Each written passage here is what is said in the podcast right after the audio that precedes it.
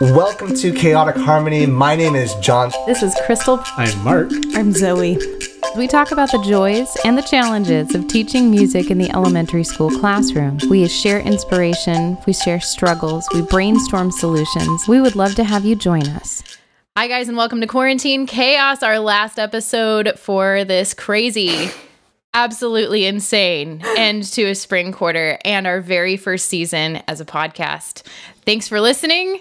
I'm so excited to be wrapping up this year and looking forward. And I cannot think of a better guest to have to help us celebrate episode 40, end of season one of Chaotic Harmony than Melissa Salguero, who was the 2018 mu- uh, Grammy Music Educator Award recipient. And we are so happy to have you here, Melissa. Well, thank, thank you, you, for being here. so much for having me. Um, this is really special. So thank you. Oh, we are thrilled. Um, I so I'm just gonna say this uh, for the entire university here, but when when I was going through the Grammy process earlier this year and looking up videos and stuff, um, I was like, what have people done in the past? And I found your stuff and I watched your video, and so when I finally got to talk to Melissa for the first time on the phone, I was like, I don't want to be weird, but when I first saw your video, I was like, we're gonna be friends. I'm going to find her and befriend her. oh, that's so funny. Yeah, that video um, it was actually like the fourth time that um, I was nominated for um, the Grammy, and you know, I my other videos before that were kind of like just interviewing my students and kind of just interviewing my principal, and I, I was just finally like, you know what, like. I'm just gonna do it. I'm gonna go mm-hmm. and do a Hamilton rap and put my own lyrics to it.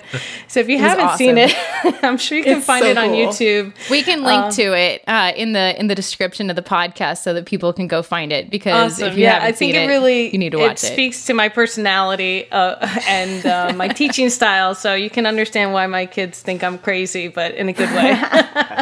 and they love you for it, right? Yeah. And I think so so much of being a music educator is just about being your authentic, vulnerable self and inviting them to be their quirky, authentic, vulnerable selves and and just celebrate each other's weirdness. And that's what makes music a safe place for everybody. So I love it. So thank yeah. you for being here. Yes. Oh, thank Zoe. you. Yeah. Well, I I got to meet, meet Melissa uh, through the Save the Music like uh, professional development online. And um, Melissa, you did like an awesome presentation on social media. So like, I feel like I've gotten to know you through your YouTube videos also. um, but for like people that have never interacted with you, like, can you tell us a little bit about yourself and like where you came from, how you got to where you are today? All right. Yeah, yeah. I'll I'll give you like the as short as I can, but more as concise as I can because I mean, uh, yeah. it's it's quite it's a lot actually. Um, mm-hmm. I went to school down in Florida, University of South Florida, so go Bulls. Um, you know, um, when I graduated, I, I taught um, middle school band for a year. Then I moved to New York. Could not find a job, and I would. I mean, in Florida, it was like you would go to the school with your resume, and you would ask for an interview, and, and you would kind of go there in person. And in New York, I learned very quickly that is not how you do it. In fact, uh, people looked at me like I was crazy. I literally, I was, I lived in Harlem and I was like walking from school to school, and people were like, "No, you can't see the principal. Are you kidding me? Uh, go online. It's all online." And so that was like my first like, uh oh. so. Um, I, I found a job with this organization called Education Through Music. Um, they placed me at my school, PS 48, which is located in the South Bronx. Um, and I've been there ever since. and uh, we started a band. Uh, we got some grants from Save the Music Foundation, also Give a Note um, Foundation. Like my whole program has built been built off of um, people helping and and grants and fundraisers and even music video contest believe it or not. Um, so that's kind of how i got there but there have been so many challenges and walls placed on my journey and and with my students journey there too. Um, back in 2012 uh, 2013, that school year, uh, I got back from spring break, and this was literally after we had gotten fifty thousand dollars to start a band program. We got all the instruments, and uh, we got back from spring break, and something was wrong because my door was unlocked. I I opened the room, and I see all everything is just a total mess in the room mm-hmm. and uh, my desk is, is flipped upside down everything's out of the drawers. I look over to the instrument shelves and gone. Uh, mm. just empty cases too and drum heads like someone had just punched it just destruction everywhere.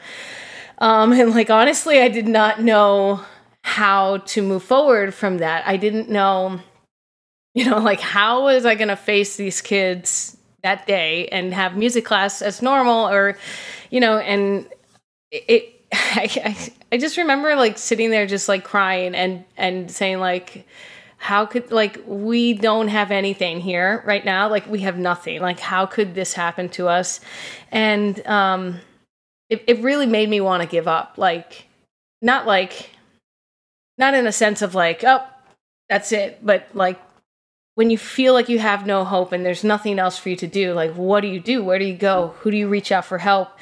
And um, I was like, after school that same day, my students, uh, my chorus students, came to me with lyrics that they had written, and it was one of the most inspiring. I li- I could not run to the piano fast enough to put some notes behind it, and mm-hmm. we ended up just setting up uh, a camera. This is like you know, I, I, don't even think I recorded anything on my cell phone, like, because I don't have any pictures or anything like that. So it was like a time where we didn't, wasn't like the thing to do, like to get your cell phone out. So I set up my, my camera and I said, guys, just sing.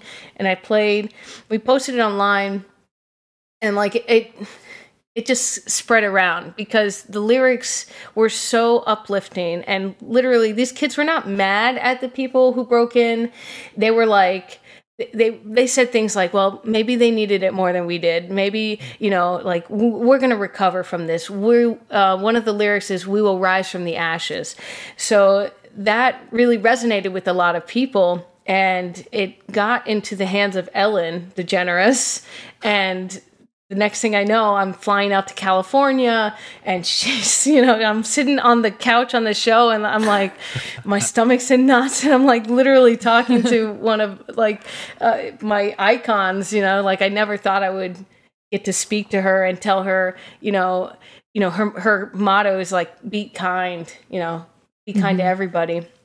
So that was one of, I mean, that's an insane journey. And that's only like, mm. that's not even all mm-hmm. of it, you know? Mm. Um, mm-hmm. But the thing that it taught me the most is like, we have to persevere. And sometimes it's okay for us to have that feeling like we want to give up. But if we look at our students, like they're the ones who pushed me to keep on going and they taught me not to give up in that situation and and I'm so grateful for that um not only cuz you know of of getting to go and meet Ellen and be on the show and things like that. But because of the the grit that it taught me to have, like it mm-hmm. it hardened me up, I guess you could say, to endure more and push harder and fight harder for my students. Um, so after that, we just kept rebuilding and um, you know, there's been a few things like uh, the Grammys that have happened, but um, uh, yeah, that small I, thing, really, really small. no you know, yeah. I, I don't want to. I don't want this podcast to me to sound like me like bragging about all my things, but uh, you know, you have to tell people, or else they don't know mm-hmm. about who you are. So, um, yeah, so th- there was the Grammy Music Educator Award and I think the thing that I loved about that process was hearing my students' feedback about, you know, I, I would set up the camera for them and I'd say, okay, finish this sentence. The thing I love about music is, and then they just came up with these inspirational, like, I'm like, man, really? You feel that way because you don't pay attention in music class. I can't get you to sing. And, you know, you you have those kids that you don't know how you're impacting. So, like, if mm-hmm. anybody like who's watching this wants to like apply for the Grammy Music Educator Award, I highly suggest that you go through that process because it was uh, a learning experience for me, and it really helps show me that yeah, the, the kids are really getting the lessons that I'm teaching them. Um, mm-hmm. You know, I, I've I've been so fortunate to be able to travel and bring those experiences back to my students. I, I think it's so important as educators that we take our if you if you if you will our, our privilege because you know we sometimes get to have um, you know i don't think any of my students are going to go to dubai in the next you know few years. And if they are i, I i'm going to tell them where to go what kind of candy to eat. And you know i even brought them back little dates and and sand from the deserts because i want them to to not just see it as oh miss salguero's in dubai right now and she has a chance to win a million dollars um, no i don't want them to see that i want them to see as miss salguero is representing Hunts, the Hunts Point community, PS48, and students just like us on the world stage. And she's advocating for us and she is pushing for us because she thinks that music is a right of every single student. And um, I'm gonna I'm gonna be very honest with you guys and very authentic. Is uh, not everybody was happy about mm-hmm. these accolades, and and there's a very um, I think this unspoken thing that happens when teachers get recognized and whether it's jealousy or what it doesn't matter it's um they it can be seen as a selfish act and mm-hmm. um you know i'm not sure if any of you guys have experienced that um but certainly i have experienced quite a lot of that literally like actually like hate emails like i don't i don't understand but it mm-hmm. does happen um, mm-hmm. but i think it's important to acknowledge that and listen to what people are saying if they're criticizing you but also don't put your heart there because as an educator we know who we are we know what we're doing is important and we know our mission in life we all had to write music education philosophies at one point, right? right? You know, sometimes right. we and they have they have changed and evolved hopefully every single year over every time single yes. year. So yes. yeah, I, I wanted to take a beat to talk about that. I don't know. Have you guys ever uh, experienced anything like that? Well, I, you said so much in there, and I'd Sorry. like to. No, please do it's not apologize. I amazing really story. good stuff. I, I would I would be remiss if I did not backtrack for a minute though, and say I I am glad that you are telling our listeners who you are and how you have been recognized. We have an ethos within our community of music teachers in Chula Vista um, that we buy into extremely strongly. That when one of us rises, we all rise.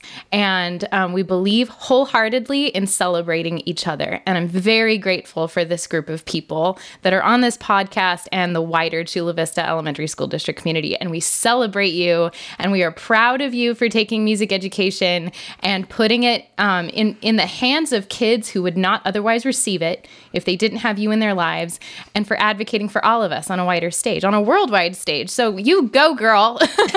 we are so thankful for you. Yeah. Um, yes, and people need to know who you are and what you've done. So, yes, we believe in your voice and we're here with you. Um, so I have to say that, and uh, and yes to opening up our children's worlds. Um, you know, I I love to travel and I always bring back an instrument for the kids and there's a special shelf in the music room and if they it's kind of an incentive thing for the little kids um, where you know it, usually if things are getting out of control right? Like um, there's there's always that you know Delilah sitting perfectly you know and I'll be like Delilah's sitting so nicely. I'm going to give you my special shaker that I brought back from Indonesia and it's only for you because I know I can trust you, you know. So, but you know, they get to touch a little something from a part of the world that might they might not know anything about but now they can dream a little bigger. And it's it's our responsibility to collect songs and items and stories and open their worlds up that way. I have the most fabulous art teacher who got to participate in this thing this year where the kids um, made artwork um, that said peace in like 47 different languages.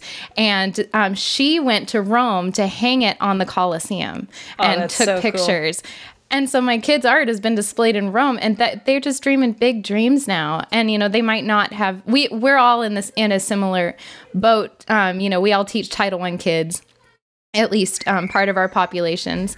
Um, and so, you know, it's important to say, like, it's not just me. I'm advocating for you on the world stage, but also you can get on a plane and go there too someday if that's what you want to do and help them dream. So, yeah. and sure, there's always negative voices there are always colleagues who don't understand.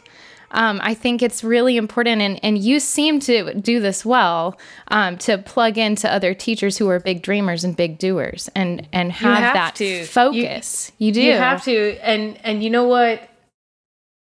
Not everyone's not not everyone's going to understand that that mm-hmm. a person could genuinely just want to make or lift you up and lift and and lift the profession up. Not everybody understands that and it's not that they're bad or they're good. It's just that it's a different type of empathy type of showing you know like it, it's it's different. And certainly you know i don't think that we are all born with the ability to uh, recognize other people and and and be how can i help because I think in, in very much a sense, some teachers are in survival and they're trying to mm-hmm. just survive. And I've been there too. I'm I'm there mm-hmm. right now with distance learning. Hello, yes, it's very 100%. difficult. Like, oh my gosh, um, it is it is something that uh, mm-hmm. is practiced and is almost like a mantra. I would guess. You know, it's mm-hmm. something like because what you put out is going to come back you know the time mm-hmm. that i spent a uh, quick little story is when this all started happening uh, back in march and we went online we had staff members at my school who uh, would reply on an email with the body in the subject line and or, or, just with a blank or or not even know how to access the email so we had some very big tech disparities. We had some people who literally could build websites, and then we were dealing with message in the subject line. And I spent the time. I literally, I was like an IT department. I was on the phone, like I mm. literally, I, I was like yep. on Google Meet with my cell phone in my ear like this, with my iPad. Like I was doing everything that I could, not only to help them, but also to show them how to get, like where to find those answers. And like I could have been a jerk and been like, listen, if you go to Google and then you type in your question, like you might find the answer. no. Google that for you. right, right. I'm gonna just start sending Google search results. No, no, no. But if you take the time and you it's tempting educate, sometimes. I've been there. Yeah, no. Recently, and, it, and and some days I'm gonna tell you I didn't have the patience to yeah. sit there for an hour and and help someone log in. And i i really did force myself and i said you know what? Take a breath talk slower and it reminds mm-hmm. me of like these moments in the classroom of like frustration of like mm-hmm. when your lesson's not quite going the way you want it to be or you have a, kind of like a disrespectful situation interaction i know we've all had those situations we all have good days and bad days and um, that i, I think um, i mean I, this whole online learning has actually taken all the all those interactions out and i'm like scared mm-hmm. about that because i want to hear from my kids who are are right now it's the radio silence i'm i'm scared I know. I, I, yeah you know and they got to work through some big stuff right now oh yeah uh, with yeah. Th- everything that's happening with black lives matter uh, mm-hmm. this is a time that our students need us the most and yep. i've seen a lot of whenever something political happens, I've seen a lot of teachers kind of restrain themselves and kind mm-hmm. of play the middle, you know, well, you know, this or this. Well, well you know what? Like, our students are seeing that too. Our, mm-hmm. our students and mm-hmm. the demographic of my students are 75% Hispanic and white is like 1% of my school. And I'm Hispanic myself. And I think it's so important for my students to see me advocate for the Black Lives Matter movement and for them to see what kind of things am I doing to help get their message across. And, mm-hmm. um, you know, when we were in the classroom, it's almost like this topic that you don't talk about. You don't talk about mm-hmm. political things. And I think for teachers to be culturally relevant, we must. We must tackle those topics. When Australia was on fire, we were singing about kookaburras, we were doing warm ups, you know, like we were mm-hmm. talking about that and how we could help. Um, so mm-hmm. I guess, I, I don't know, do you guys have experience with um, ever being in a situation where, you know, you, well, or even now where you have to take a stand, or maybe you didn't feel like you had to. I don't know what I'm trying to ask, but you know, have I, you ever felt like that? Yeah, I do, yes. and I think we all have. Jonathan has a has one. Yeah, I think. A couple things. Like first off, uh, I struggle with that very thing. That I, I come from a tradition where the classics are the classics because they have lasted lasted the generations, whatnot. But like, and that's important to focus on that. But in the same sense our kids are struggling with today. How can I help them today? And I'm still not sure where I land exactly. Should I teach, you know, should I lean more towards the classics or lean towards stuff that's more modern relevant? Um, I remember personally, uh, as a school that is close to the border, not nearly as close as some of you guys, but um, when President Trump was elected, uh, came into class and some students that, that I was their first teacher that they saw and I just opened up the conversation and whatnot. And it's not music, but it's opening up to the kids. Who, you're not teaching. Go back. You go, it goes back down to you aren't teaching music. You're teaching kids, and mm-hmm. allowing space for that conversation to come up. It was uncomfortable for everyone, but at least allowed them to evoke what was on their minds and hearts. Mm-hmm. I think that's yeah, so important. We, we teach the whole child. Yep. Absolutely. Yeah. We, we I, all teach on the border. Um, and so we've had, I know I've had a number of kids with family members and even themselves who did, uh, who were in detention centers um, and experienced the child separation um, that was going on. And uh, so we, yeah, there are things that make us extremely uncomfortable um, that can be explosive topics. Even being a safe space for LGBTQ kids, you know, I've got the Absolutely. sign in my room. Um, you know, just like this is a safe place and just like letting them know that you're a safe teacher. And if a, a kid, you know, asks you to use certain pronouns or even a different name, um, I will be the teacher who 100% does that, of course. But that can be controversial uh, for their families. Um, that was an issue know. for me. Uh, I, I I remember because my first year teaching, you know, I I was married to a woman and I had a wedding ring, and my students would ask me about my husband, and I, am to admit it. Like I was too scared to say, actually, um, yeah, I was uncomfortable. I, I you know, mm-hmm. it really, it really was. I was because I had grown up with the the feeling of like this is bad. I need to hide who I am. I, I cannot let anybody see this. I didn't feel like I had support there. I was just there for a year and you know, did students probably figure it out? Yes. Did I ever come out and tell them? No.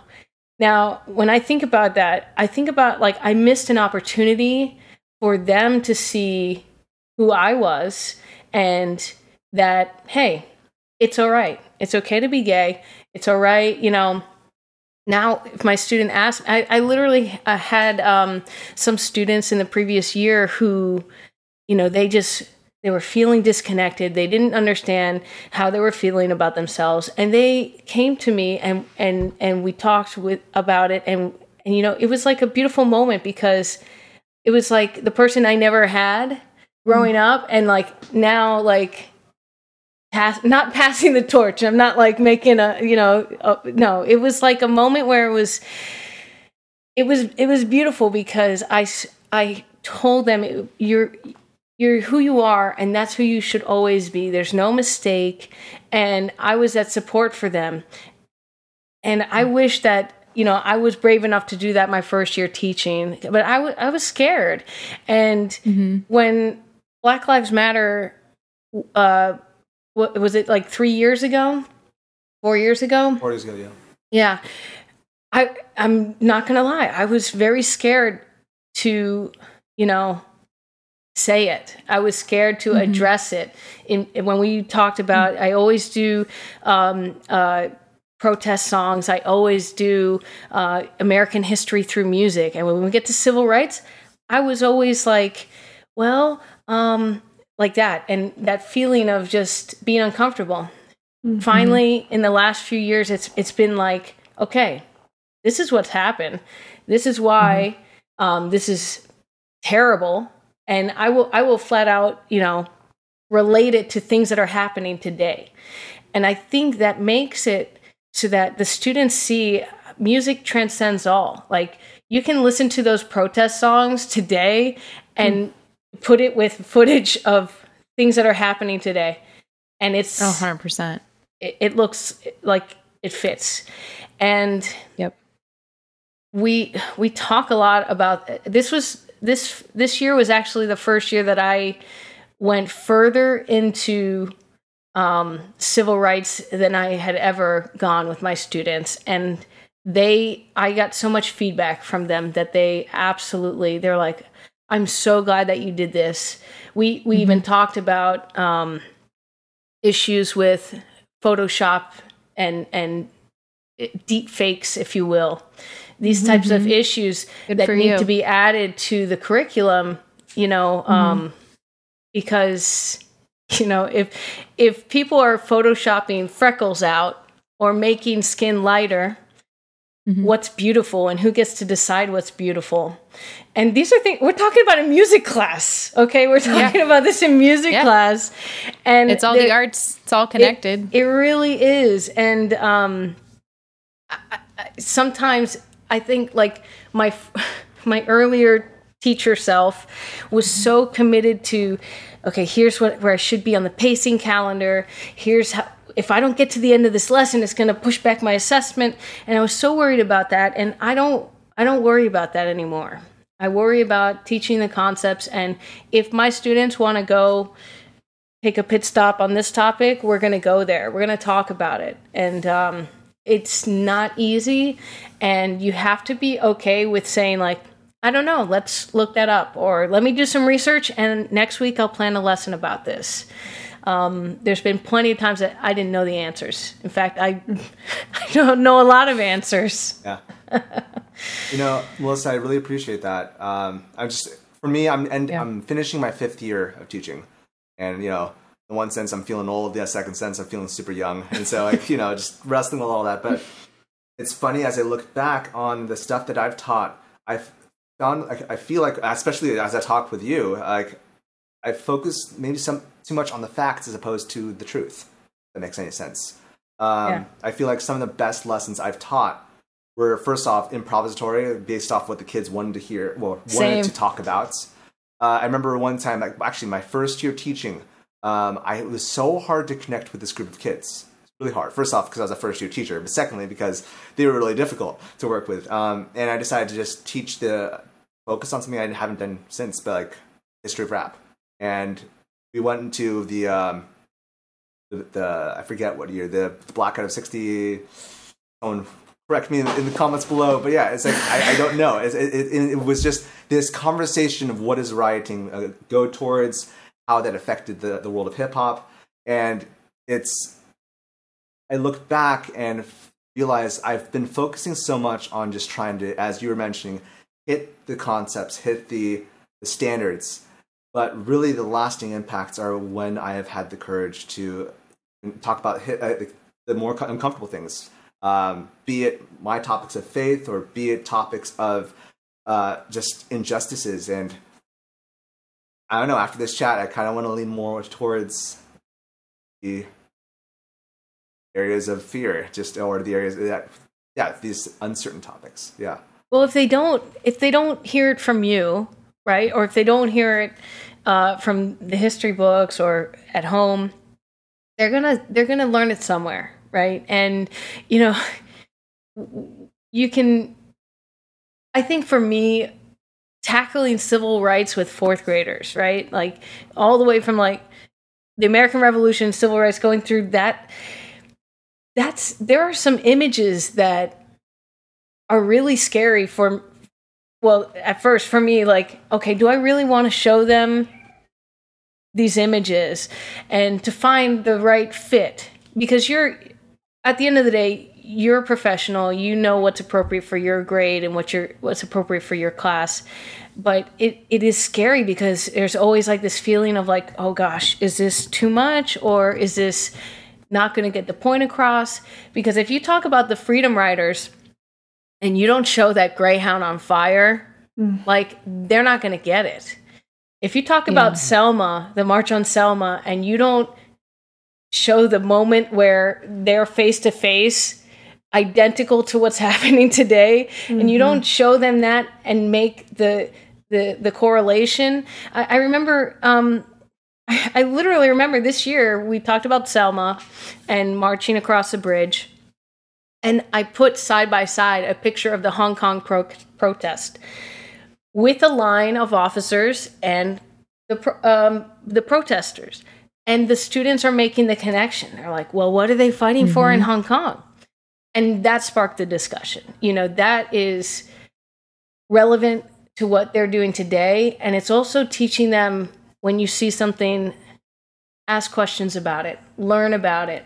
Don't just take something for face value because i could have told them it was some other country or if it was new york. I you know mm-hmm. the thing is that they it sparks in them like this curiosity to know more. And i think that is so valuable uh, in today's age because there's mm-hmm. so much misinformation there's oh there's so much out there that's that could be um, destructive because um, I found that my students in the beginning they literally believe everything is it, they they either believe everything is real or everything is fake, which is weird. there's, there's no in between. I know that sounds weird, but yes. no, it makes sense. No, it's for that's them. how kids are built. For for them, it's yeah. like uh, there was a couple years ago. There was a video um, where this guy was playing. Um, a record with a needle and a piece of paper. And I was like, look at this. Guys, this is so cool. And they're like, that's so fake. Miss Salguero, that's fake. And I was like, are you kidding me? I went, I got to, and I literally did it in front of them.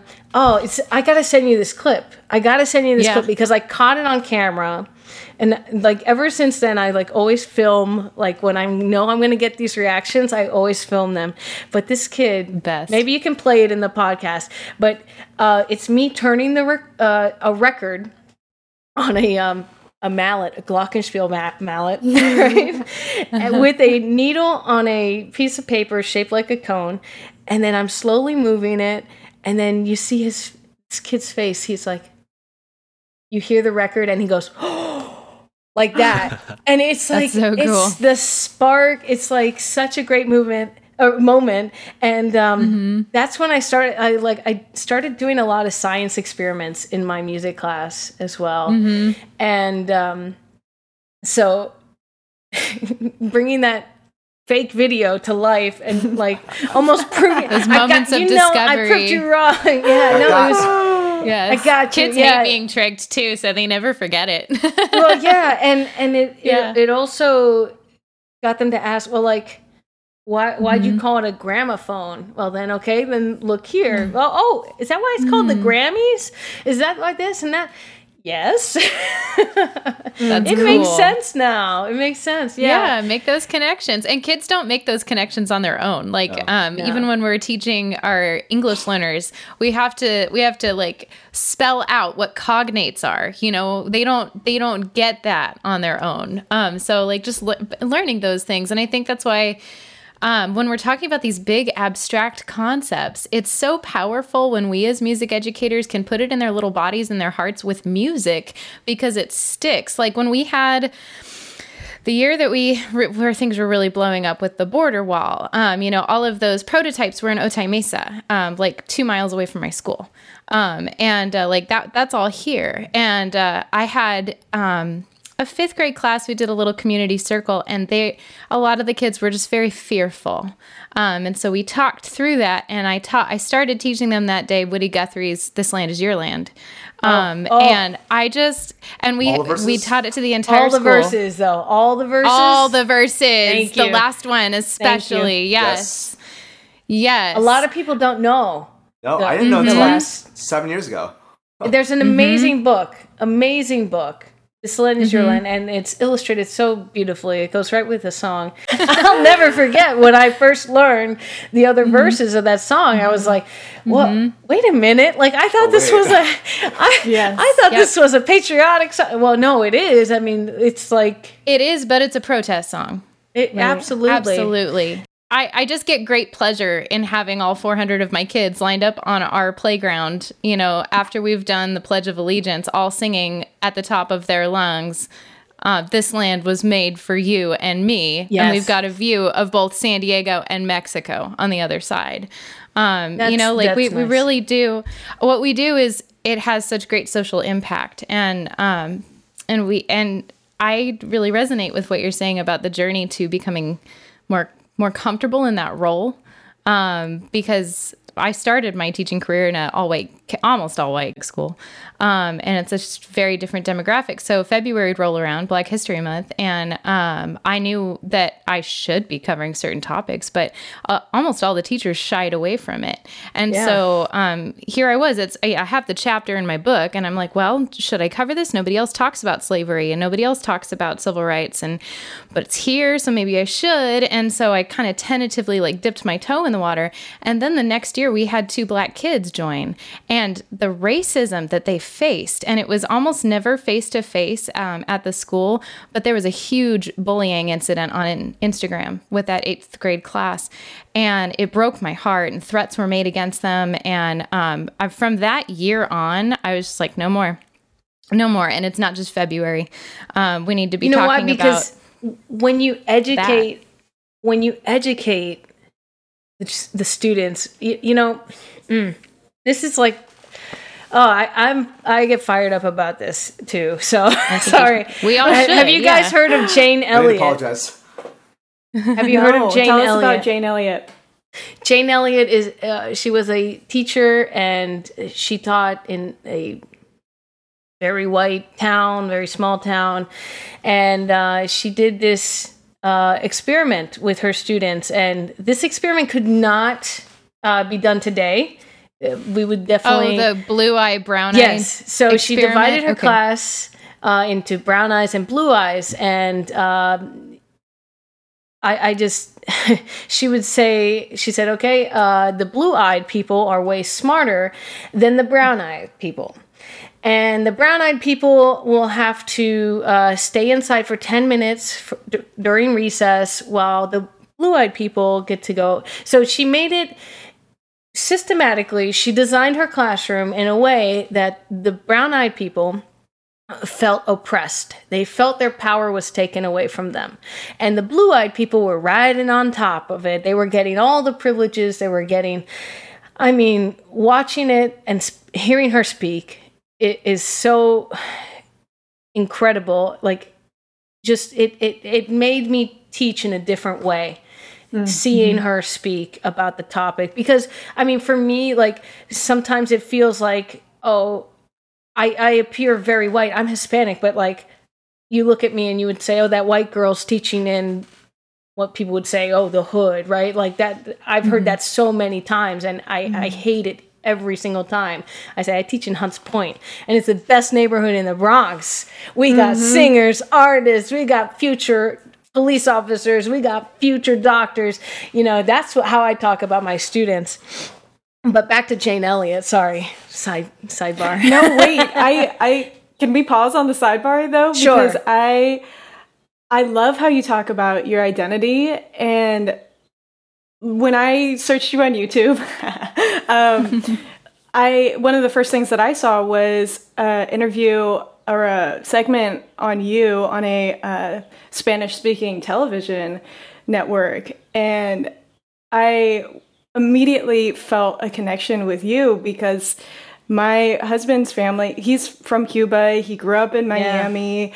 Yeah. um, and i was like like i this person feels like she's family you know oh. and like i am really like interested to hear how you because you talked about curiosity and you've talked about identity and i'm like how you got from that like hesitancy to being confident and speaking your voice, speaking your truth. Like, like, mm-hmm. yeah. It's, how do you get into uh, that? God, you know, like maybe I could teach a course on. No, I can't. I can't. I don't Please know. Please do. Please do. I will I, enroll. I don't know what the answer is, and I think for everybody it's different, honestly, and because we're all at different points in our life. You know, I I have such.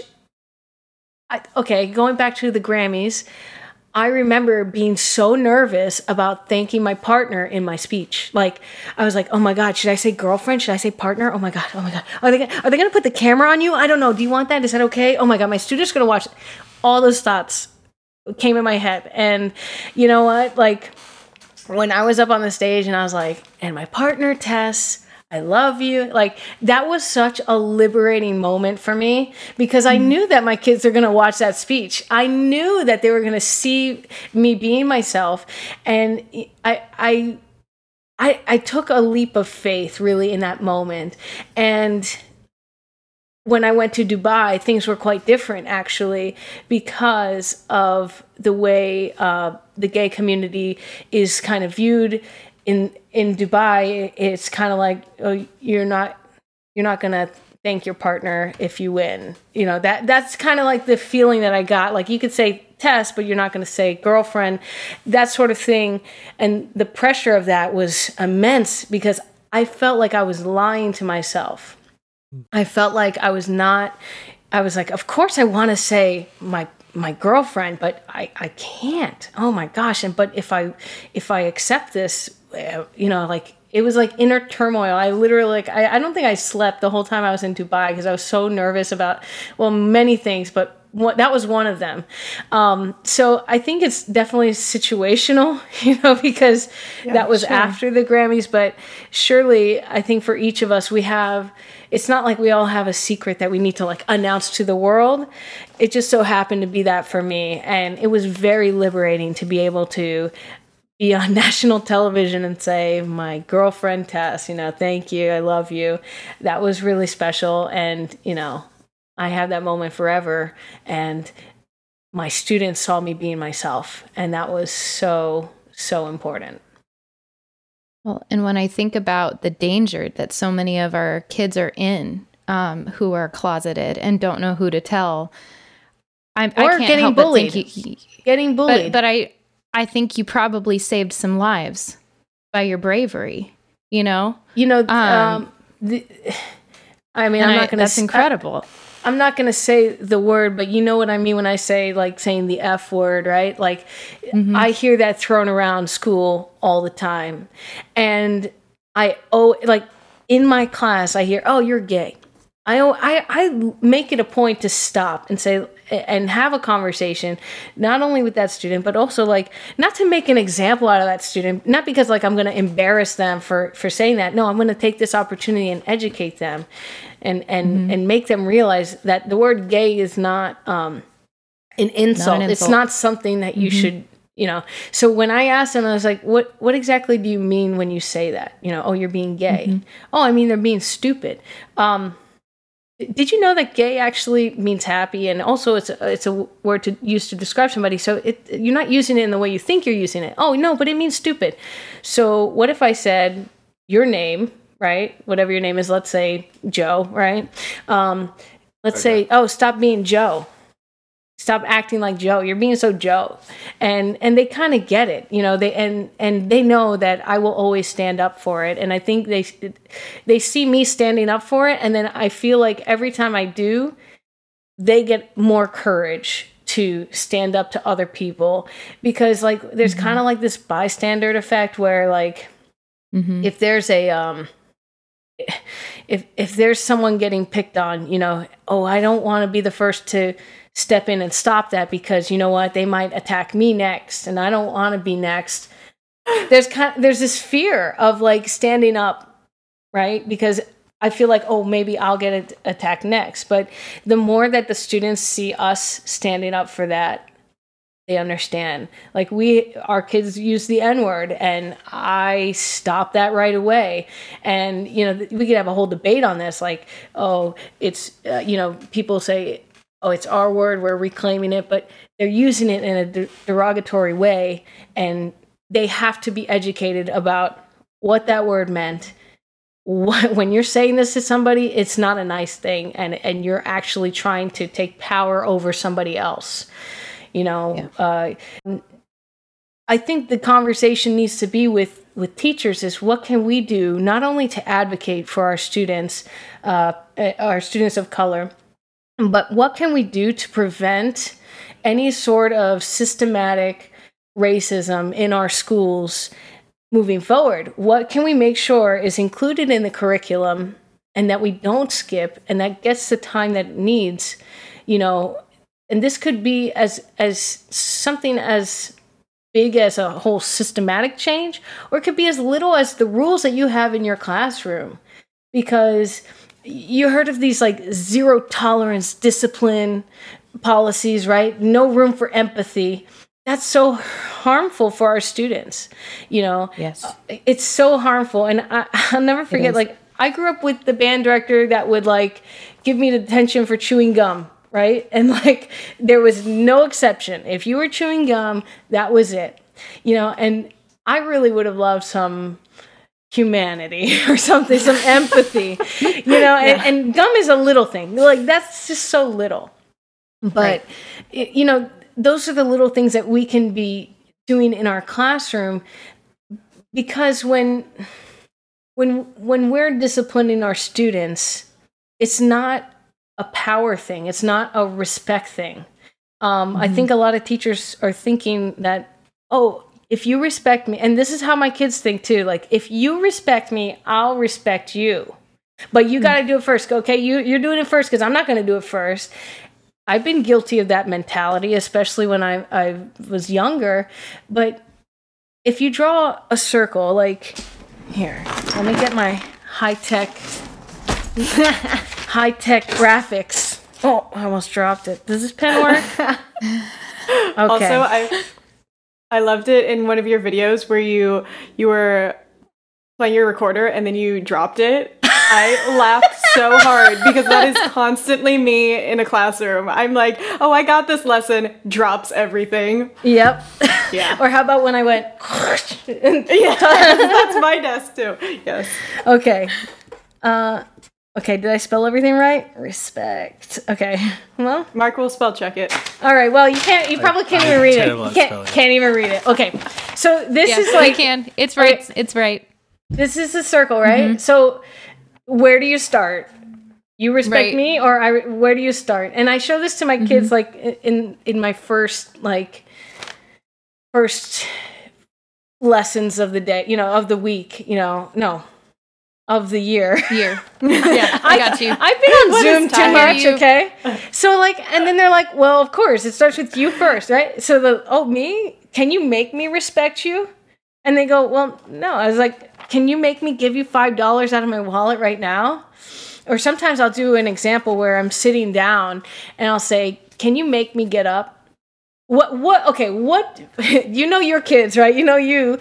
What would your kids try? Because my kids have tried a lot of things, but if I asked your classes, or even if I asked you guys right now, what would you do to try and make me get up? Well, yeah, my kids would probably start pulling on me or pulling. Yes, that's yeah. happened to me. Yes. I, I, have some smart Alex. So I'd be seriously afraid that someone would run into the hallway and pull the fire alarm. if I okay, that hasn't happened around. to me yet. uh, I had one kid try to grab so no kid gets an idea.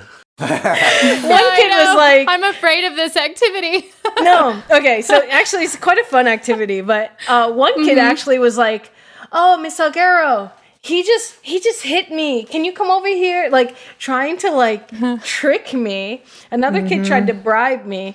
But at the end of the day, like none of them. No, I, I haven't had a student yet. Okay, say, Miss Salguero can you get up, please? Oh, and you know what? Like if that ever happens, I, the lesson would go in a different direction, right? But I bring that point up to them, like say, no one ever asked me nicely, right? But then I do the experiment again, and then they ask me nicely, and I say, no. And they go, what? what? You told me that was the. I said, no, I don't feel like it. I don't feel like getting up.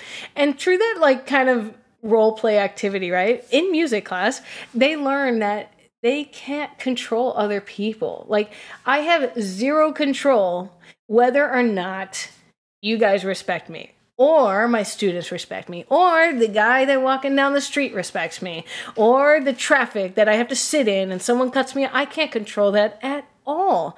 And it's so easy to say that, right? Because I'm sure we've all heard that. You only control what your actions, right? Just worry about yourself. that is one of the hardest thing for my students to, to do is like worry about themselves. And so with this activity, learning that like I don't have any control whether or not you respect me. As soon as I accepted that as a teacher, my whole teaching game changed because mm-hmm. I feel like I used to get in so many power struggles with the kids. I used to, yes, I was a screaming teacher. I admit it. You know, I'm in the recovery I think group. We all were. uh-huh. You know, so you're you know not what, alone that, in that. that. That's like a no. band aid on on a giant gash, right? Like, yeah. it does get them to be quiet. It does work. It gets them fear, you know, really scared of what's the Sometimes. consequence going to be. Yeah. Unless your screaming voice is like, guys, you better be quiet right now. Have you been in my classroom, Melissa? yes. This whole podcast is for you. no, no. Um, but we've all been there. And the moment mm-hmm. that, you know, a kid mouths off to me, there's like two responses that there's there's the fear response of i'm scared that this kid is going to take over my music class. The other kids tell me you've been here. The other kids are going to see mm. this one kid disrespecting me. Oh my god i can't mm-hmm. let that mm-hmm. happen. I can't let i can't show them that i'm weak. Okay. And then the other uh, response is out of love. And uh, the love response is is like um all right miss Salguero, uh let's say somebody gets out of line and says, oh, Miss Salguero, you look really ugly today. Okay. well, you're right. I mean, I'm not the the brightest, you know, shining, you know, most beautiful model in the world. Um, you know, that's fine. And the moment that you accept like a criticism or something that they say that's mean, meant to hurt you, the game kind of changes because they learn um, to build a trusting relationship with you. And uh, I think it's important for teachers to to think about classroom management not as a power or you must respect your teacher. It's def- respect is definitely earned. But mm-hmm. what nobody tells you about that is no matter how much respect you give to somebody, they don't have to give it back. Um, I teach them that I don't have to respect them just because they're being respectful to me. I'm going to respect you because I'm a respectful person.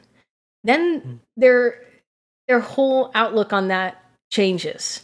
They they realize it's my character. It's not you know that sense of integrity. Like I'm going to follow the rules because I'm a person of character, not because I don't want to get caught and, and, face the consequences. And I feel like that sort of um,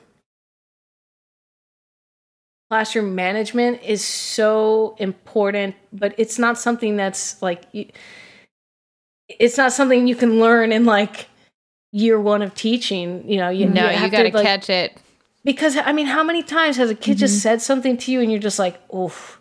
I could destroy you right now. Like, mm, just, uh, you know, like mm. we've all had to take a breath and many frustrating moments, and they still happen. But it takes practice. It's something that's like the more you do it, the easier it gets. So by role playing certain situations, there's a really, really phenomenal um, speaker for kids about bullying.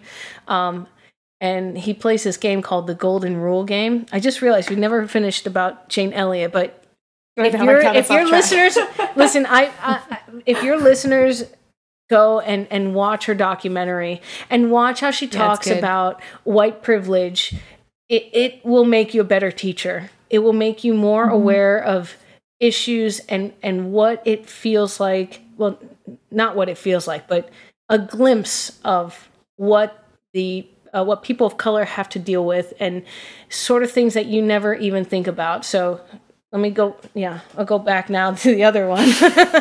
um, sorry. the um, thank you. His name is Brooks Gibbs, and he is a, a speaker, and um, he plays this game called the Golden Rule Game.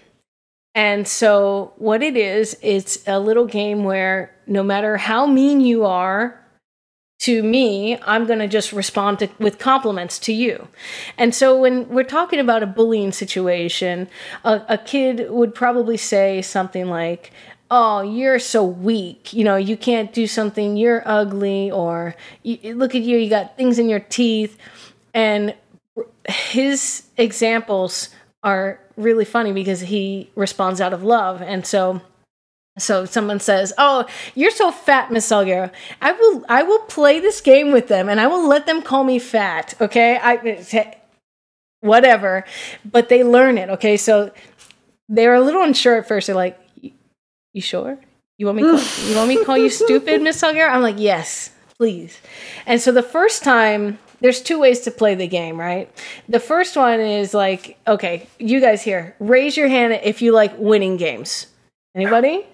Mm. You guys? Okay, okay. No, Mark does yeah. not like to win games, so No, uh, I'm very much a loser. so you get them in the mindset that this is a game. And you get them in the mindset of like if you're not a winner, what are you? You're a loser. Okay, you don't want to be a loser. Here we go if you want to win, you're going to keep making fun of me, and I'm going to try to get you to stop making fun of me. And no matter what I do, if you stop, I win. Okay. So then the kids will, this is kind of hard to do by myself, but the kids will go, this will be the kids like, oh, you're so stupid. And I will respond in a way that they try to stop bullies. Stop it. You're dumb. What? What'd you say to me? I'm gonna hit you so hard. You're so ugly, and I hate your face. I hate your face. I'm gonna go, Miss Salguero. I'm gonna go tell the teacher. I hope you. I hope this is amusing for you. That was very good. I'm loving every single moment of this. Okay. I have a also, puppet. If you need rec- one, I can go get one. I might need a puppet, right? Um, I recommend listeners of this. You should go to the YouTube video. Oh it's yeah. Oh, I forgot. There's just the audio podcast. Okay. Um, no, so the high pitched well. voice. All right. So then there's the second version of the game where the kids uh, are still same objective. That there's the puppet. there it is. Nice. If they stop making fun of me, they lose. So maybe they'll hurl mm. a few insults at me, and the first one will be like, "Oh, you're ugly," and then I'll say, "Oh yeah, you're right," and they're like, they almost get stopped in their tracks, and they're like, "Didn't you hear me? Like I called you ugly." And I was like, "Yeah, you're right." You're very handsome. You're you're so beautiful today. Who did your hair looks great. Well, my kids love to do your kids do this? What are those? They they yes. love to do that. So that's one of the things. They go what are those? I'm like oh they're my sneakers.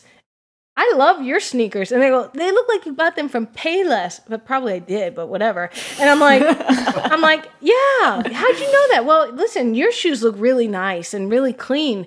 I really like them. And, th- and then they finally go thank you. Um, i'm going to send you the video uh, because as I'm teaching like my classroom management and expectations, I play these games with them to show them, you know, how they can take their power back from a bully, right? Mm. How, how, they can because the thing, thing about bullying is like an unequal power. It's like you're trying to make mm-hmm. the other person feel less than you. And we can say things to our students like, "Oh, the bully is really just upset because they're jealous that they you have something that they don't or they want but that jealous. doesn't resonate with the kids if you give these kids actual skills and actual Mm-hmm. um uh what's it called just like strategies, action, strategies action, yeah. yeah. you give them actual strategies so that they're able to not not fight back with this but fight back with this so um, that has been really successful in in my classes because um kids will get into altercations and i'm like did you the, the secret? Did you do the secret? Did you you know the secret? Let me tell you the secret. The secret is just compliment your bully. And they go what?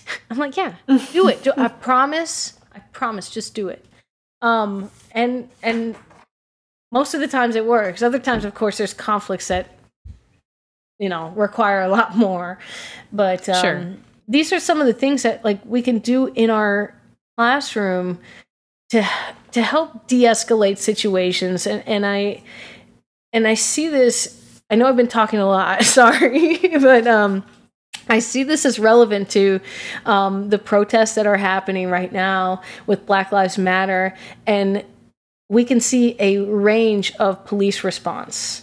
We can see, a- and always like we don't see what happens before video clip or what happens after video clip.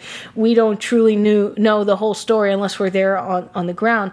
But there's very different responses. We've had some police officers that are joining and, and protecting protesters, and then we have others which uh, are much more violent and have escalated. And I, I see that kind of. I've been thinking about this a while now. It's like kind of like how I used to feel with the power struggle with my students. And I, I, I see protesters like getting into the police face, cursing at them. And I remember what that's like for me as a teacher, having a kid be so rude and disrespectful right to my face and just wanting to like escalate it. But us uh, in the teaching profession, and I think police officers too, we need to we're the leaders of of our communities and we have to be the ones that have level heads. We have to de-escalate situations um, because we don't want we don't want school to feel like like a like we, we don't want school to feel like it, it's hmm. Us that- versus that- them kind of thing. what's that An us versus them kind of thing. yeah thing. it's not us versus them it, it, Yeah. it can't be and you know uh, one of the the i saw this visual example right like head to head with somebody right and, and how many times have you been in an altercation with somebody where you're talking face to face do you know what one of the best skills that i've ever uh, read about was uh, taking your body and just moving it to the side of them and walking with them instead of going head to head I always ask if a kid's having an issue. I always ask them, "Hey, can you walk with me? I really need to go to wherever. I make it up, but you know, instead of like talking to them in the hall, or you'll sit down with them. You know, these are kind of body languages that are uh, non-threatening. But if you're face to face with somebody in their personal space, that is a way to make them make our students not feel safe and. Um, I always responding to disrespect with respect. If that makes sense, right? Like mm-hmm. Yes. always you are gaining their trust because your students know that you will never be the one that tears them down. And no matter mm-hmm. how rude they are to you and no matter how easy it would be just to yell at them and we can't do that. We can't we have to be better than that or else um, things like uh, the school to prison pipeline it- it's it's going to continue unless we we change certain things about how we teach and we're very mindful about that that was a lot guys i'm sorry Oh, know, that's so good. I'm so Good stuff. So All good. good. i get so And fired up about this seriously It's it's it. so relevant and I think that when whenever we go back and see kids in person, um, this needs to be at the forefront of our knowledge and we need to be ready to go in with this because we are going to be facing an entire population of traumatized kids. And we know what trauma does, and we know I mean, it, it all goes back to what we've talked about on here before about taking care of Maslow's before we can even begin to get into Bloom's. Oh yeah. Um, like, and we're we have to establish safety, and you've got to be a safe grown up. So, thank you for all of that. Um, I will be linking like a crazy person. Yeah, I'll send you in some the stuff. description. So we're gonna give you guys some summer reading material. I don't want to cut anybody off. I know Mark. I saw the wheels turning going back, I think just and and we'll just touch on it briefly. Um, all back to the beginning of the conversation when you were talking about receiving, uh, you know, uh, hate mail or things like that of just people being jealous. Um, I think that just comes out of their brokenness and that comes out of their lack of feeling validated, um, probably even from an early age.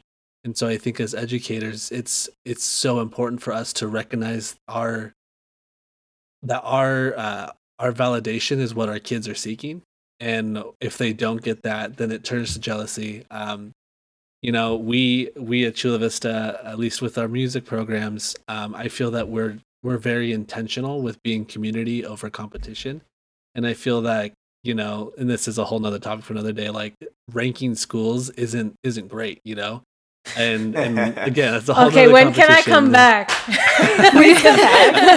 you know, you're just and, gonna have to be friends with us, Melissa. Yeah, we're dying. Twist my arm. um, and so it's it's I I found it amazing that you brought up the Brooks Gibbs stuff because as you were kind of mm-hmm. talking about it, I I pulled it up on my computer. Like I had the video. I didn't know his name, except, but I've seen the it. video before. You will and, love it. And talking about that, and I think that we need people to understand, and kids and adults both alike, that uh, you don't have to perform at a certain level to be liked. You don't have to perform mm-hmm. at a mm-hmm. certain level to be respected. You know, if you have somebody else's best intentions in mind, like that, that is going to come across. And I think as educators, there's often this performance issue and this performance mentality where if I don't perform X, Y, or Z, my principal is going to come down on me. And like there's just very little grace given. And it comes from a system that expects certain results but it doesn't account for the fact that we're dealing with children. And it doesn't co- account for the fact like trauma is deeply involved but you know x standard has to be hit y standard has to be hit and like i think for me like i i've seen growth over my school over the last few years so i've been there since 2015 and from 2015 till the most recent test scores, every year our test scores have gone up. Granted, in a ranking system, they're lower than other than other schools, but there's a lot of other factors that go into that. But every year since 2015, when music and art came back to the school for the first time in however long, 30 years or so, they've seen growth. And I think that we need, as educators, need to understand that a kid with a single parent who's perhaps working two jobs in a one bedroom apartment and there's maybe four of them isn't going to perform at the level as a kid who has both parents at home. Maybe one's a stay at home parent and one works a full time job and like they have just other things. Like they have more. Like I think about my daughter, like she has both me and my wife at home. Like we're we're a family. And, you know, that she is going to have certain advantages that other students don't who don't have those. And even you talking about um your your fear about you know sharing about your partner and stuff like that's something i've never thought about like i have pictures of my family in my classroom i my daughter and my wife and stuff and like that's not something that i have to think about before doing but it it would be ridiculous of me or it would be terrible of me to not pause for a moment and think that there are people who don't have that and who there are people who feel scared about that and i if if i you know use my voice to say I don't know where I'm going with this. Just so if I if I don't recognize that there are people who differ from me, then that's a problem. And so I just think that we need to listen more and we need to calm down. And I think it's also funny that when you said to make you stand up, my first thought was, Melissa, could you please stand up? And then if your response is no, my response is, is there a particular reason? And you know, and if you don't have one, I'm like, okay, well then when you're ready, can you please stand up? you know and so like that's where my my my thought process automatically goes to so i just i want to thank you for coming on and talking with us there's mm. so many great ideas and i wish that we had way more time and Gosh, yeah. Yeah. and thank you for supplying us with our summer reading list. I Yeah, for for sure sure. have homework to do. Mhm. I really like. Oh. All right, Go ahead, go, for it first. No, no, no, go for it I was first. just gonna say uh, the um, it was uh, Jane Elliott did a thing with Oprah, and Yeah. like there there's a video um, about the blue eyes and brown eyes, and it's absolutely fascinating. The uh, the most uh, something I just shared on on my pages was um, uh, this 59 second clip that is like one of the most powerful clips I've ever seen, and this is talking about white privilege, right? Um, so she's on Oprah speaking to a, an audience of uh, predominantly white um, people, and she says, "Okay, white people in here." if you would like to be treated the way our society in general treats black people and people of color, if you would be okay with you being treated that way, please stand up. How many people do you think stood up? None. None. Yeah, of them none, stood yeah. up. And she made a point that says, Oh, maybe you didn't understand the question. Let me ask you again. She's a teacher, okay? So I've done that before. Let me ask it, let me ask it again. So she asked the question again and she made it very clear. Nobody stood up. And at the end, she says, The fact that you're not standing up means you know that there's a problem. It's just okay that it's not happening to you. And Yep. that to me, and you know, I of course I posted it on my Facebook and stuff, but you know, when people are commenting just na- nasty comments, you know, or, or comments that are baiting us to, um, you know, oh, all lives matter. No, no, no. Of course, all lives. Matter. It's important to have that conversation. All lives are not in, in danger right now. Okay, all lives do have value, yes, but Black lives right now, people of color, this has been going on for a long time. There are laws that need to change. There's ways that uh, we do things that need to change, and I think us as educators need to kind of look at our own classrooms and and and think about our procedures, our rules. Is there a way we can do it differently? You know, there's a lot of things, and this is And my, our the- kids my last, don't have time for us to get This- comfortable this is my before last- it go before we do it. exactly. This is my last rant, right? Okay. schools, right? When they design schools, I saw this excellent TED talk with uh, Ken um, Robinson. mm, Robinson talking about the mm-hmm. design of schools, the mm-hmm. bells mm-hmm. and factories, and literally being designed for for the life of a factory worker. Like that that little thing. You know, if I mm. could get rid of all the bells in the school, please. Like that would be the first thing that I would do. You know, I went to Ukraine and instead of bells, you know what they had? They had music playing. And it wasn't mm. like it wasn't distracting. It was nice, soft music.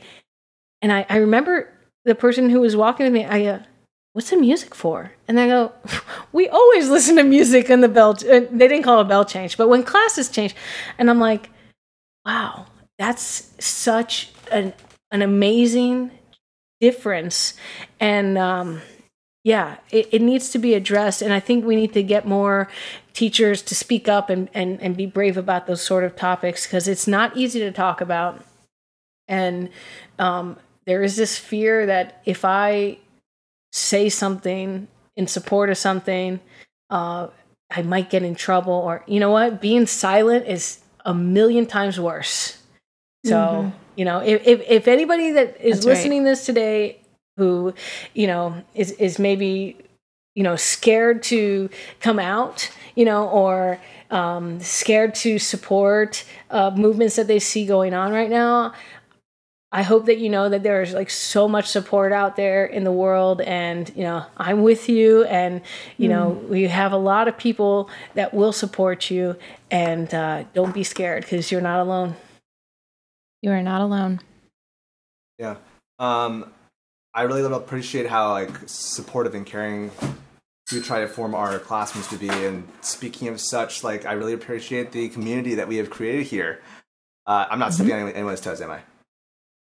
No. Nope. Awesome. Take the wheel, speaking of- Jonathan. all right. So then there's hard left turn it is. Guys, thank you so much for being, uh, for helping us out and being the listening and caring community that we've formed over the past year. It's been great listening to your responses, hearing people from uh, different backgrounds from uh, Chula Vista to the Bronx. You know, it's been great.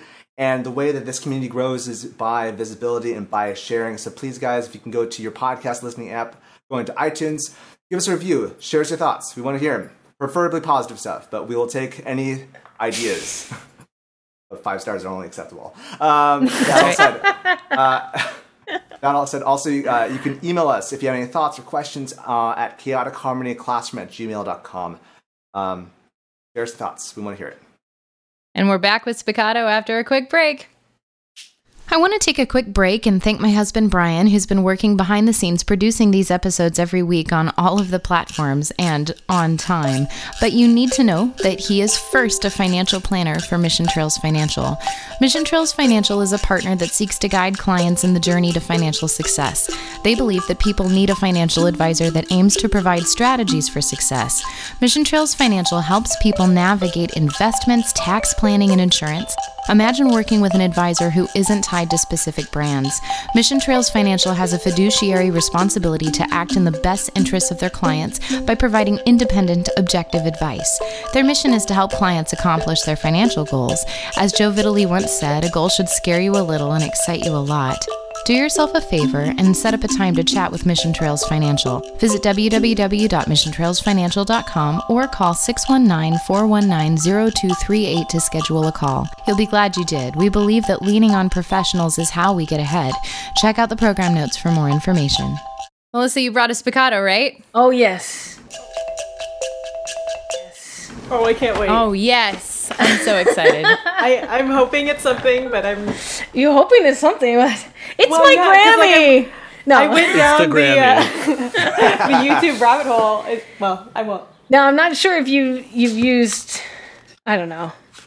I didn't have time to watch all your podcasts. I'm sorry. That's But- okay. What, that's I okay. haven't What'd you bring? I need it. I brought a deck of cards. You didn't watch it? Oh, Oh, we haven't done that Have, yet. have you done it? No. Okay, good. No. No. All right, a deck of cards, and I- I'm I'm not gonna go first. Yeah. Okay. Actually, so fun, uh, fun thing with the deck of cards. What I I used cards from my class, but it's in the very beginning of every single school year, and um, what I try to do is I try to showcase that uh, teaching, is, uh, sorry, music and the arts. It's not something you just do quickly. So I do a magic trick for them, and uh, for and by show uh, by doing the magic trick, I then say there is a skill legit. that you learn. It's like I didn't just pick this up uh, yesterday. There's a skill you learn, and it takes practice to do it and that's what we're doing here in music class. It's it's a skill that you pro- process through it. And I want to do a shout out to my uncle who teaches photography over at Punahou. Uh, I guess Pun- just Punahou over in uh, Hawaii, and he's the one who actually gave me the idea for that. So What That's awesome. trick? A little magic will go a long way. A long way in, in the class. Um, you guys ever Totally. you guys ever sing uh, "Button You Must Wander"? Yeah. Yep. Oh God, Yep. I need to find a button. Button you must okay, wander, imagine imagine this is a button, right? How fun is this, right? Button you must wander, wander, wander. Keep your eye on the button, everybody. All right, here we go. Where is it? oh my! And, and then and then you pull it out of someone's shoe, and the class goes crazy. Okay, so magic That's goes a long way. Yeah. So So I know what I'm doing that. this summer. Learning. it. Awesome. You can Practicing your magic sleight of hand. you Actually, can I've been find working some. on- I've been working actually this summer just to work on sleight of hand, just because I have time to do it. So it's like That's so cool. That's really cool. I've used cards before to pass them out to the kids as they come in the room and then to get into groups. So hearts and spades and, you know, like in the different corners. That's what I have not thought of that yet. I don't know why. Mm-hmm. That's a good one. It's an idea.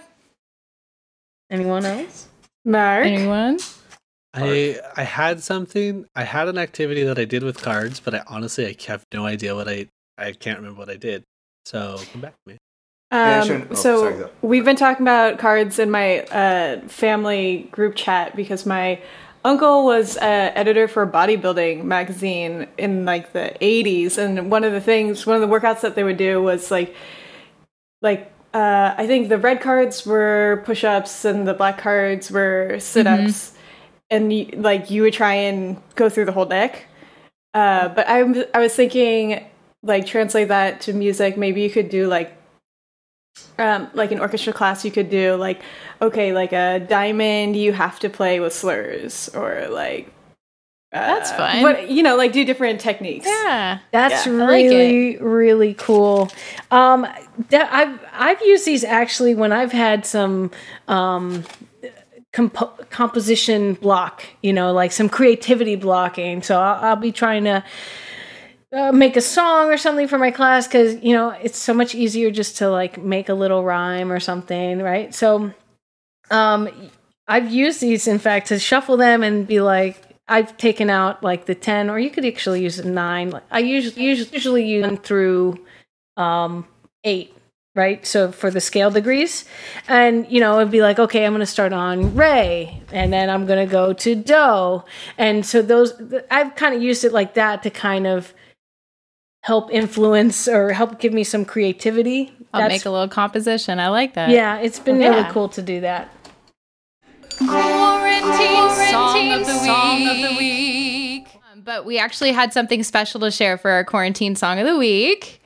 Um, so the four of us have been um, working really hard to figure out how to wrap up the school year for our kids and say goodbye. And um, I found out in talking to everyone that multiple ones of us were going to teach them Jason Mraz's Have It All. And uh, so I threw it out there to these guys that we should try to put together a virtual ensemble and bless them. They said yes. Um, and Jonathan, oh my gosh, poured so many hours into editing the darn thing. And I just, I'm so dang proud of it, you guys. Like, I can't believe what we put together without ever physically being together. So we're going to share our Have It All. So, one more quarantine song, friends. Yay.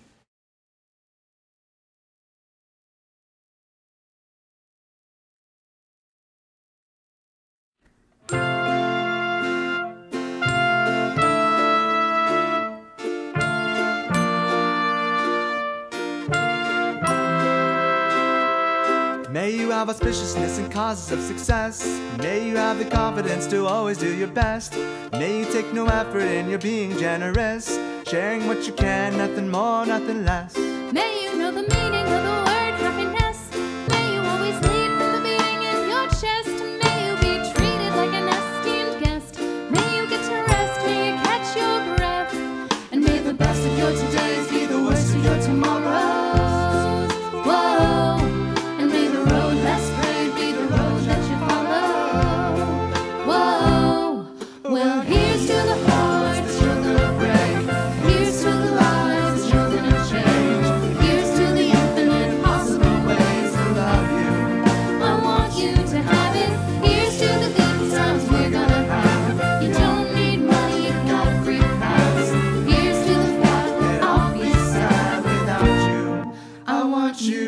Have it all. I want you to have it all. I want you to have it. I want you to have it all. May you be as fascinating as a slap bracelet. May you keep the chaos and your clutter off your desk. May you have unquestionable health and less stress. Having no possession though immeasurable wealth. May you get a gold star on your next test. May your educated guesses always be correct. May you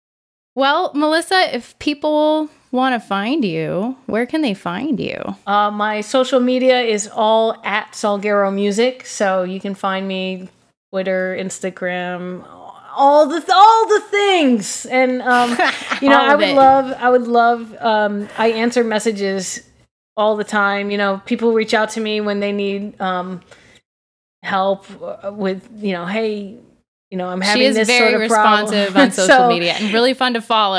and I and I love I love talking to people and learning from others because I certainly don't have all the answers and um, there's always something else to learn from other people. So I love doing that. yeah, definitely. Zoe, where can people find you?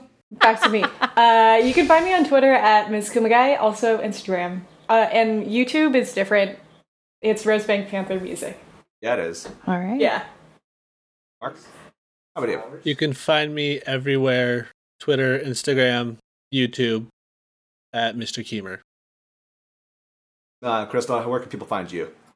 You can find me, uh, Mrs. Pridmore, on Instagram. You can find me at Finny Vappa on Twitter, and uh, you can e- you can find me at crystalpridmore.com. Awesome, awesome. And you can find me on the Twitters and Instagrams at Mr. Seligman, M R S E L I G M A N. You can also contact us uh, at Chaotic Harmony at CH Classroom at all the socials except for YouTube, Chaotic Harmony Classroom for that one. And of course, you can always, once again, write to us at uh, chaoticharmonyclassroom at gmail.com. Melissa, thank you That's so right. much. Melissa. Thank you guys. Thanks, Melissa. Thanks, guys, for making this such a fun adventure. Have a wonderful, restful summer. We're going to take a summer break, but we will see you back soon. Bye.